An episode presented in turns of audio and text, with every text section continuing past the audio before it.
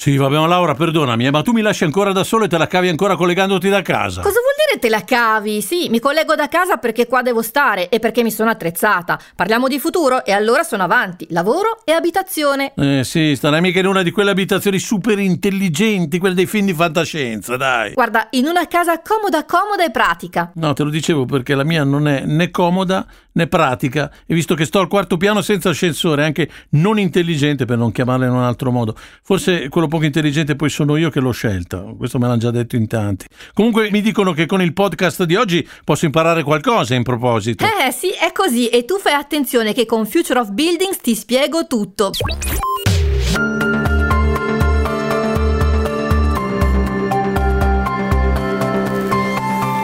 The Future of. Scriviamo insieme un futuro sicuro, smart e sostenibile. Powered by ABB. Ben trovato, io sono Laura Buffa. E io Danilo Mangano, quello del quarto piano. In questo podcast vedremo come sta cambiando il nostro modo di abitare e di vivere la casa. Oggi l'abbiamo imparato dopo il distanziamento sociale imposto dall'epidemia Covid-19. È cambiato anche il modo di vivere e organizzare la casa. Virus a parte, secondo alcuni studi, entro il 2050 il 70% della popolazione mondiale abiterà i centri urbani del pianeta. La sfida sarà quindi quella di creare nuove strutture intelligenti e sostenibili che abbiano il minore impatto possibile sull'ambiente. Scopriremo come sarà possibile, o lo è già magari, farlo grazie all'innovazione, alla digitalizzazione e alla domotica, che rendono realtà la creazione di costruzioni sostenibili e totalmente autosufficienti per quanto riguarda l'energia. La domotica. Ora, quando io penso alla domotica mi viene sempre in mente un mio amico, un super intrippato con tutte le novità tecnologiche per la casa. Ogni volta che vado a trovarlo e siamo in compagnia, ha una nuova meraviglia da farmi vedere. L'apparecchio che depura l'aria della stanza. Friggi, tac, problema risolto. C'è qualcuno che ancora fuma e si accende una sigaretta a casa sua, tac, fumo sparito. Se è allergico a qualcosa nell'aria, tac, ricambio dell'aria. Poi c'è sempre Alexa, l'assistente vocale da interpellare. Alexa, accendi le luci, spegni le luci, fai partire il forno. Cosa manca in frigo? Indubbiamente il tutto fa un certo effetto. Vero, affascinante. Però la domotica, la smart home, non è solo questo. E pensa più in grande, Danilo, tutte le azioni dell'uomo hanno conseguenze a breve o a lungo termine che eh, in incidono sull'ambiente e oggi il problema non è più rimandabile. È necessario cioè un cambiamento attraverso soluzioni tecniche, ma anche architettoniche, che mettano al centro della questione l'armonia tra uomo e natura. Proprio su questo aspetto si è concentrata l'edizione 2020 di Clima House, fiera dedicata alla progettazione e alle soluzioni sostenibili per l'abitare che si è svolta a Bolzano. Il claim di Clima House è proprio costruire bene, vivere bene e questo si declina in diversi aspetti, dal comfort abitativo al risparmio energetico e sempre più più economico, il risparmio intendo. In effetti sempre più spesso sentiamo parlare anch'io di casa smart, smart building, cioè edifici intelligenti, ma poi mi domando che cosa li rende intelligenti? L'obiettivo principale è ridurre, come penso, l'impatto sui consumi di energia? No, lo dico perché la maggior parte degli edifici esistenti è responsabile del 40% dei consumi energetici globali. Diventa quindi fondamentale pensare a edifici costruiti con materiali e soluzioni di altissima efficienza energetica. Oltre, va da sé, produrre energia da fonti rinnovabili. È così, dobbiamo fare in modo poi che l'energia consumata in ogni edificio sia gestita in modo intelligente, che è compito e obiettivo di una mirata digitalizzazione dell'edificio stesso. Riassumendo quindi, una casa smart o uno smart building sono degli ecosistemi di dispositivi tra loro connessi che rispondono ai bisogni di comfort, sicurezza ed efficienza energetica. Proprio su questo tema, ABB ha dato vita ad un progetto che si chiama Casa Aumentata, un ambiente che risponde ai bisogni bisogni di comfort, sicurezza ed efficienza energetica, riscaldamento, climatizzazione delle stanze, impianti elettrici, sistemi di controllo per finestre, porte e antifurto, oltre a svariati componenti della casa integrati e controllabili da remoto. L'obiettivo è dotare le abitazioni di un maggior controllo al fine di risparmiare energia, garantire il massimo comfort e fornire un elevato livello di sicurezza, oltre a permettere al tuo amico di dire tac. Il mio amico di dire tac, certo. Ma andiamo per gradi, cominciamo da come si costruisce costruisce una casa. Quali sono le novità in tema di costruzioni? Io, che sono un'appassionata di case, devo dirlo, ho sentito parlare di BIM, sistema di progettazione integrata. Ma cos'è e che cosa permette di fare? Lo abbiamo chiesto all'ingegner Barbara Maccioni, Business Development Unit Director di CMB. Beh, sì, CMB si è, si è avventurata nell'introduzione del BIM nel, nel settore, nel processo della gestione delle costruzioni già da otto anni fa. Quello che permette di fare questo modello, chiamiamolo digitale della costruzione, è quello di riuscire ad avere un unico sistema, appunto un unico modello, come se fosse un, un gemello della costruzione stessa che integra tutte le informazioni della costruzione, informazioni che vengono quindi correlate, che vengono integrate, che vengono combinate dalla progettazione fino a proprio l'ultimo step che è quello della manutenzione. Ingegnere a modello realizzato, eh, poi per altri aspetti importanti, per esempio la manutenzione, cos'è possibile fare? Come si procede? Arricchendolo poi con le informazioni relative a tempi, relative a costi, relativi agli oggetti che costituiscono quell'edificio e quella costruzione, permette poi di pianificare gli interventi manutentivi, permette quindi di tenere sotto controllo eh, il ciclo di vita di quell'edificio, permette di tenere sotto controllo le prestazioni di quell'edificio, per cui un investitore, un,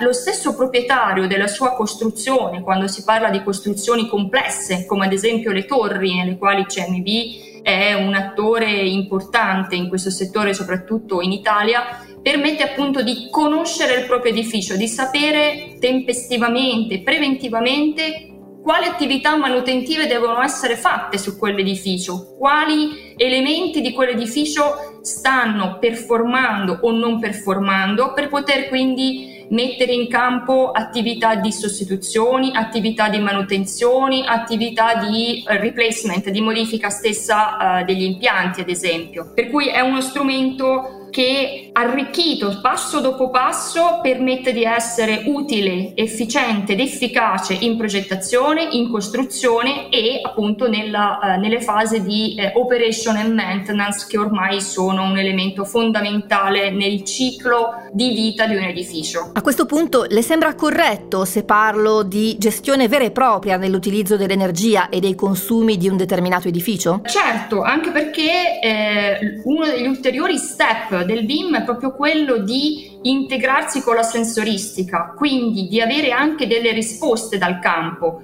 e di poter quindi affinare e di volta in volta migliorare quelli che sono gli elementi costruttivi. Tramite quindi le informazioni che possono arrivare da dei, eh, dei, dei sensori è possibile imparare a simulare meglio la realtà, per cui poi il modello di questa costruzione può tenere conto di come rispondono gli elementi edilizi alla realtà, di quali sono le esigenze di certi microclimi. E questo è un esempio nell'applicazione ad esempio residenziale permette tramite l'utilizzo della sensoristica e il collegamento di questi al modello stesso di tenere sotto controllo il, il, microclima degli ambienti che realizziamo, di riuscire a capire anche come le case, come le costruzioni invecchiano nel tempo, quali sono i consumi che si possono avere e quindi capire la risposta di quell'edificio nel periodo invernale, nel periodo estivo, eh, alle sollecitazioni esterne, per cui sicuramente sì, permette di ottimizzare il processo di costruzione in vista di una sostenibilità maggiore che ormai è un tema che impatta molto eh, il nostro mondo, il nostro ecosistema e il, il mondo delle costruzioni stesse. Torniamo al presente. La natura in tutti i suoi aspetti è, in qualche modo al centro di tutti i cambiamenti che ci riguardano in tema di stile di vita. Anche l'emergenza sanitaria e la quarantena causata dal Covid-19, lo sappiamo bene, hanno sconvolto la nostra vita in casa così come era concepita da ognuno di noi.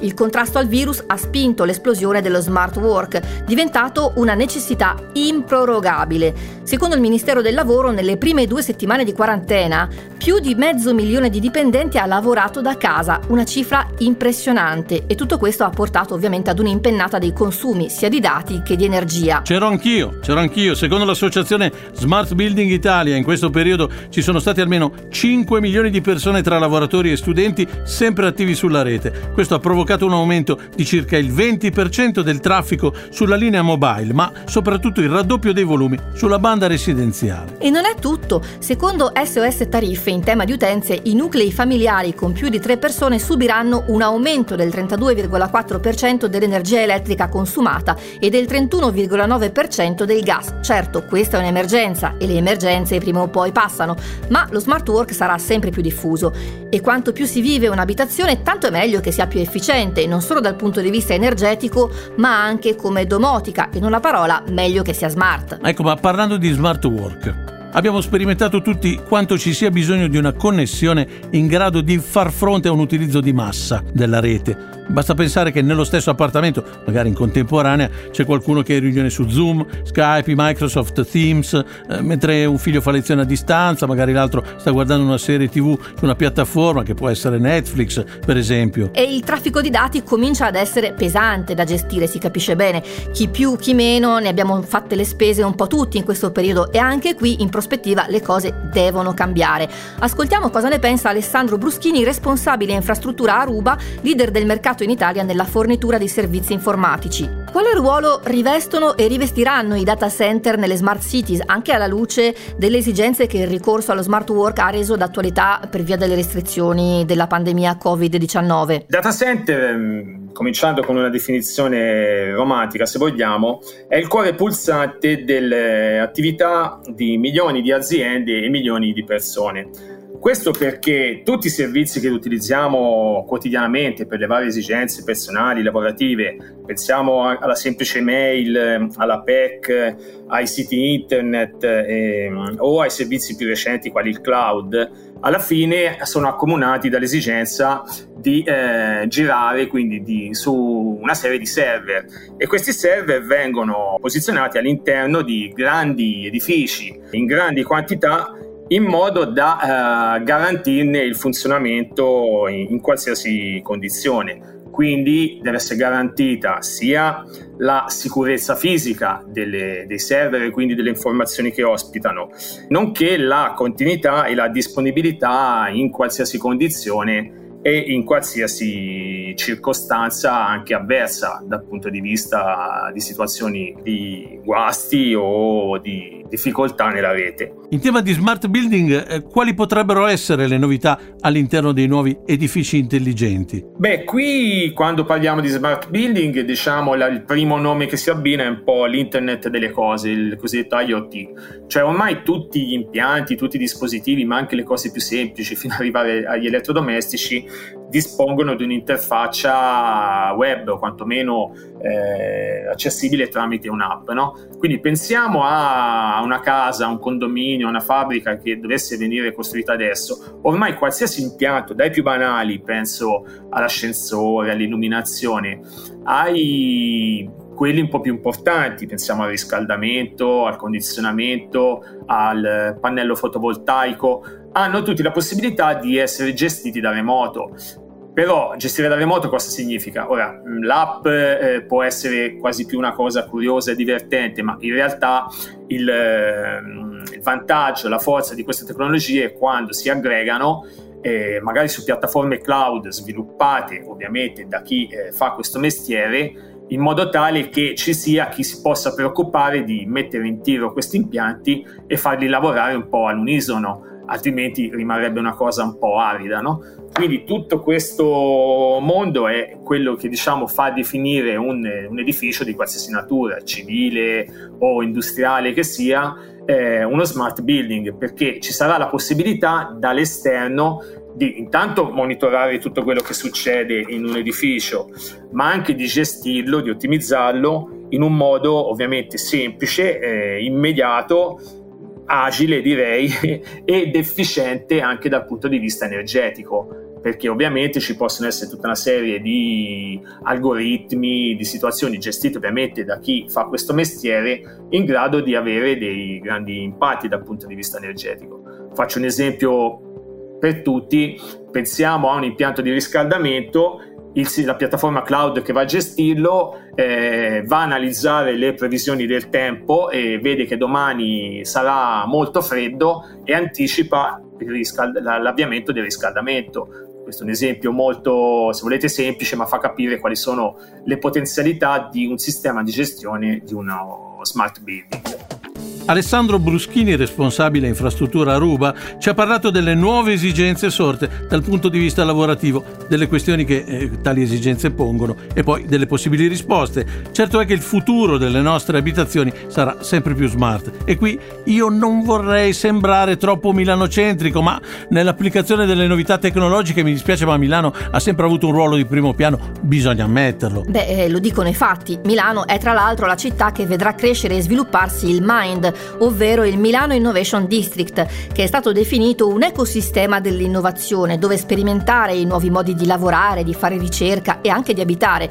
È un vero e proprio parco scientifico del futuro che sorgerà nell'ex Area Expo e per capire meglio di cosa si tratta abbiamo raggiunto Simone Santi, Head of Offices Land Lease, la multinazionale australiana che si occupa dello sviluppo del progetto. Dottor Santi, ci spiega in cosa consiste il progetto Mind? Sì, come no, volentieri. Allora, il progetto Mind è un progetto che l'Enlis ha inseguito per molto tempo, che ha voluto fortemente a partire dal, dall'Expo stesso, dal lontano 2015, con l'idea di perseguire il primo distretto per l'innovazione italiano. L'Enlis è una società, per chi non la conoscesse, l'Enlis è una società di rigenerazione urbana con sede a Sydney in Australia, ma con eh, diverse sedi regionali disseminate nel mondo. Abbiamo voluto fortemente questo progetto dal momento in cui ci occupiamo, come dicevo, di rigenerazione urbana. Che cos'è la rigenerazione urbana rispetto allo sviluppo immobiliare in senso più, più lato e di cui si parla spesso?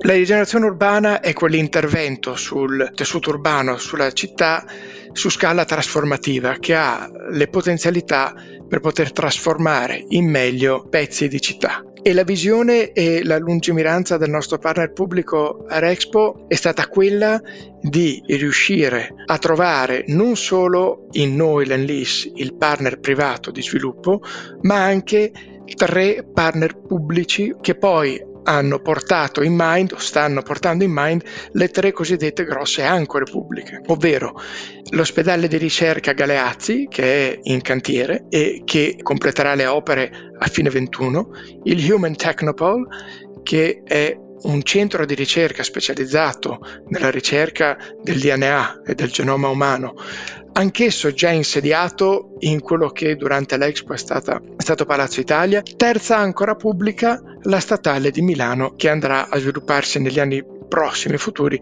e che si insedierà nel 2024. Assieme alla componente privata che andremo a sviluppare noi di Lenlis, andremo a creare di conseguenza una città nella città con circa un milione di nuovi metri quadri di eh, zone sviluppate. Perché un centro dell'innovazione? Perché un distretto dell'innovazione? Per creare un ecosistema dell'innovazione dove pubblico e privato, grande e piccolo, start-up e grosse multinazionali possono condividere un territorio, una fetta di città fisica e un ecosistema, ovvero un sistema di interazione tra le, tra le aziende che spinga verso l'innovazione. Quali saranno i progetti e le innovazioni sperimentate per quanto riguarda invece i nuovi modi di abitare? Allora, su Mind stiamo innanzitutto spingendo su un prodotto che è ampiamente sdoganato in America, in Australia e, eh, e, anche in Inghilterra dove sviluppiamo da anni che è il cosiddetto multifamily homes o il build to rent, ovvero un prodotto residenziale istituzionale progettato, pensato, sviluppato, prodotto e poi venduto ad investitori istituzionali con in mente uno scopo ben preciso, quello del produrre e del creare prodotto residenziale di alta qualità per affittare, non per vendere. Questo perché? Perché con il fenomeno dell'urbanizzazione che è in atto da molto tempo e con la percentuale della popolazione umana che è già oltre, che è già presente nelle città, nei conglomerati urbani per oltre il 50% della popolazione totale, è chiaro che la pressione sulle case e sulla cosiddetta affordability, quindi la capacità soprattutto dei giovani di trovare casa, diventa sempre maggiore. L'idea che tutti debbano per forza possedere una casa come bene materiale secondo noi è parzialmente superata. E quindi iniziamo a vedere sempre di più la casa come un servizio. E di conseguenza un prodotto che può essere, come dicevo prima, creato, sviluppato e pensato per essere affittato con tutta una serie di annessi e connessi di servizi ancillari per andare a sopperire alle esigenze di chiunque ci abiti, dai più giovani fino alle famiglie e anche, perché no, ai più anziani. Questo, secondo noi, è uno dei temi fondamentali nell'innovazione del prodotto residenziale che stiamo poi sviluppando sempre di più in concomitanza con il prodotto uffici. Questo perché? Perché come stiamo vivendo da oramai un paio di, da un paio di mesi a nostro discapito, il mondo degli uffici ed il mondo delle abitazioni sono sempre più interconnessi. Ora, in questo momento ci troviamo tutti a me in una fase di, di emergenza, ma secondo noi questa fase di emergenza va vista anche come una fase di grandissima opportunità. L'emergenza, secondo noi, sta permettendo di sdoganare dei temi che ci avrebbero messo altrimenti anni a maturare. Ecco, le domando, per lavorare da casa sono necessari a questo punto tutta una serie di servizi? Non posso pensare di lavorare in maniera continuativa e sostenibile a casa se a casa non ho un setting appropriato. Ora, per fare questo cosa potremmo fare? Potremmo tutti quanti avere una stanza in più in casa. Peccato però che economicamente un modello del genere sia veramente poco sostenibile per i più. Quindi l'idea che stiamo pensando di portare avanti noi, già sdoganata su altri mercati, soprattutto quelli anglosassoni, è di creare all'interno dei nostri prodotti residenziali tutta una serie di servizi e di amenities, come le chiamiamo noi eh, in Australia piuttosto che nel resto del mondo anglosassone, ovvero di servizi che il residente potrà sfruttare, di cui potrà usufruire per poter lavorare da casa, non stando però dentro casa. Banalmente questo cosa si può, in che cosa si può tradurre? In elementi di coworking all'interno degli edifici residenziali, dove io sono il giovane che non ha la stanza in più a casa, posso scendere al piano terra o al piano rialzato in mezzanino e trovarmi il Copernico piuttosto che il WeWork della situazione forniti e gestiti da noi che forniscono tutti quei servizi dai sedili ergonomici all'IT che funziona, al broadband piuttosto che al computer, piuttosto che alla stampante, quindi un ambiente vero, un ambiente per uffici vero e proprio, ma che mi permette di rimanere a casa. Questa secondo noi è una formula che eh, personalmente spingeremo sempre di più e che crediamo essere non l'unica, ma una delle soluzioni per poter permettere di rendere lo smart working per come lo intendiamo noi sempre più sostenibile. Allargando lo sguardo, dunque, come saranno i luoghi del lavoro nel futuro? Nell'immediato post-Covid eh, ne hanno parlato tutti, credo sia abbastanza ovvio ormai che non potremo tornare tutti quanti in ufficio allo stesso tempo, perlomeno fino a quando non si sarà trovato un vaccino o un rimedio. E quindi noi stiamo assistendo in tutti i mercati in cui operiamo una fasizzazione del ritorno in ufficio dove largo circa non più del 25-30% della forza lavoro tornerà in ufficio allo stesso tempo. Questo quindi inizia già ad anticipare quello che noi vediamo essere il luogo di lavoro del futuro, non solo post-Covid, ma in quello che noi intendiamo essere il new normal. Quindi degli spazi di lavoro rivisti altamente flessibili. Per flessibile cosa intendo? Assolutamente adattabile. Se il mercoledì ci va il team di leasing col team progettuale e il mercoledì in ufficio invece ci va il team di finanza, di accounting, questi due team lavorano in maniera fondamentalmente diversa. Quindi lo spazio per uffici dovrà essere assolutamente adattabile a superare alle esigenze di entrambi questi team molto diversi. Crediamo oltretutto che la tecnologia contactless ovvero tutta la tecnologia futura dovrà per forza di cose permetterci di evitare di toccare oggetti quanto più possibile. Quindi nella fattispecie gli ascensori saranno a destination control, non dovrò, to- non dovrò premere il bottone per andare al piano, verrò molto probabilmente riconosciuto tramite app in cellulare o tramite riconoscimento facciale, l'ascensore sa già a quale piano io devo andare. All'interno poi degli spazi troverò degli spazi dal punto di vista sanitario molto molto migliorati con la spinta verso materiali tra virgolette autopulenti o comunque molto facili da pulire con sistemi di ventilazione che eliminino nella loro interezza ricircoli di aria ovvero minimizzazione di aria che o, o di sistemi di ventilazione che possono generare raccoglimento di microbi, germi e virus, con anche eh, l'aumento della ventilazione naturale, quindi banalmente il poter aprire le finestre, un po' come a casa, ecco. Quindi niente di rivoluzionario, però tutto impostato alla salubrità dell'ambiente in cui andremo a lavorare. Simone Santi, Head of Offices Land Lease, ci ha raccontato il progetto Mind, ovvero quello che sarà il laboratorio permanente del Milano Innovation District. Beh, Ora che sappiamo come l'abitazione e il nostro modo di vivere dovranno cambiare e si dovranno evolvere, spero si parta con casa mia e col mettere l'ascensore, che quattro piani senza sono tanti, io ve lo garantisco. io dal momento che le nostre case diventeranno più intelligenti, mi chiedo invece se riusciremo a tenere il passo e diventare altrettanto intelligenti. E comunque confesso che solo al sentir parlare di cambiamenti, di novità per quel che riguarda case e abitazioni mi sento già stanca e sciupata. Avrei bisogno ah. di rilassarmi poltrona magari una serie tv, un dolcetto e una bella maschera per il viso. Eccola. Oh santo cielo, eh, ripensandoci bene, c'è un sacco di tecnologia in tutte queste cose, non ci avevo pensato, ma lo scopriremo nella prossima puntata. A presto! A presto!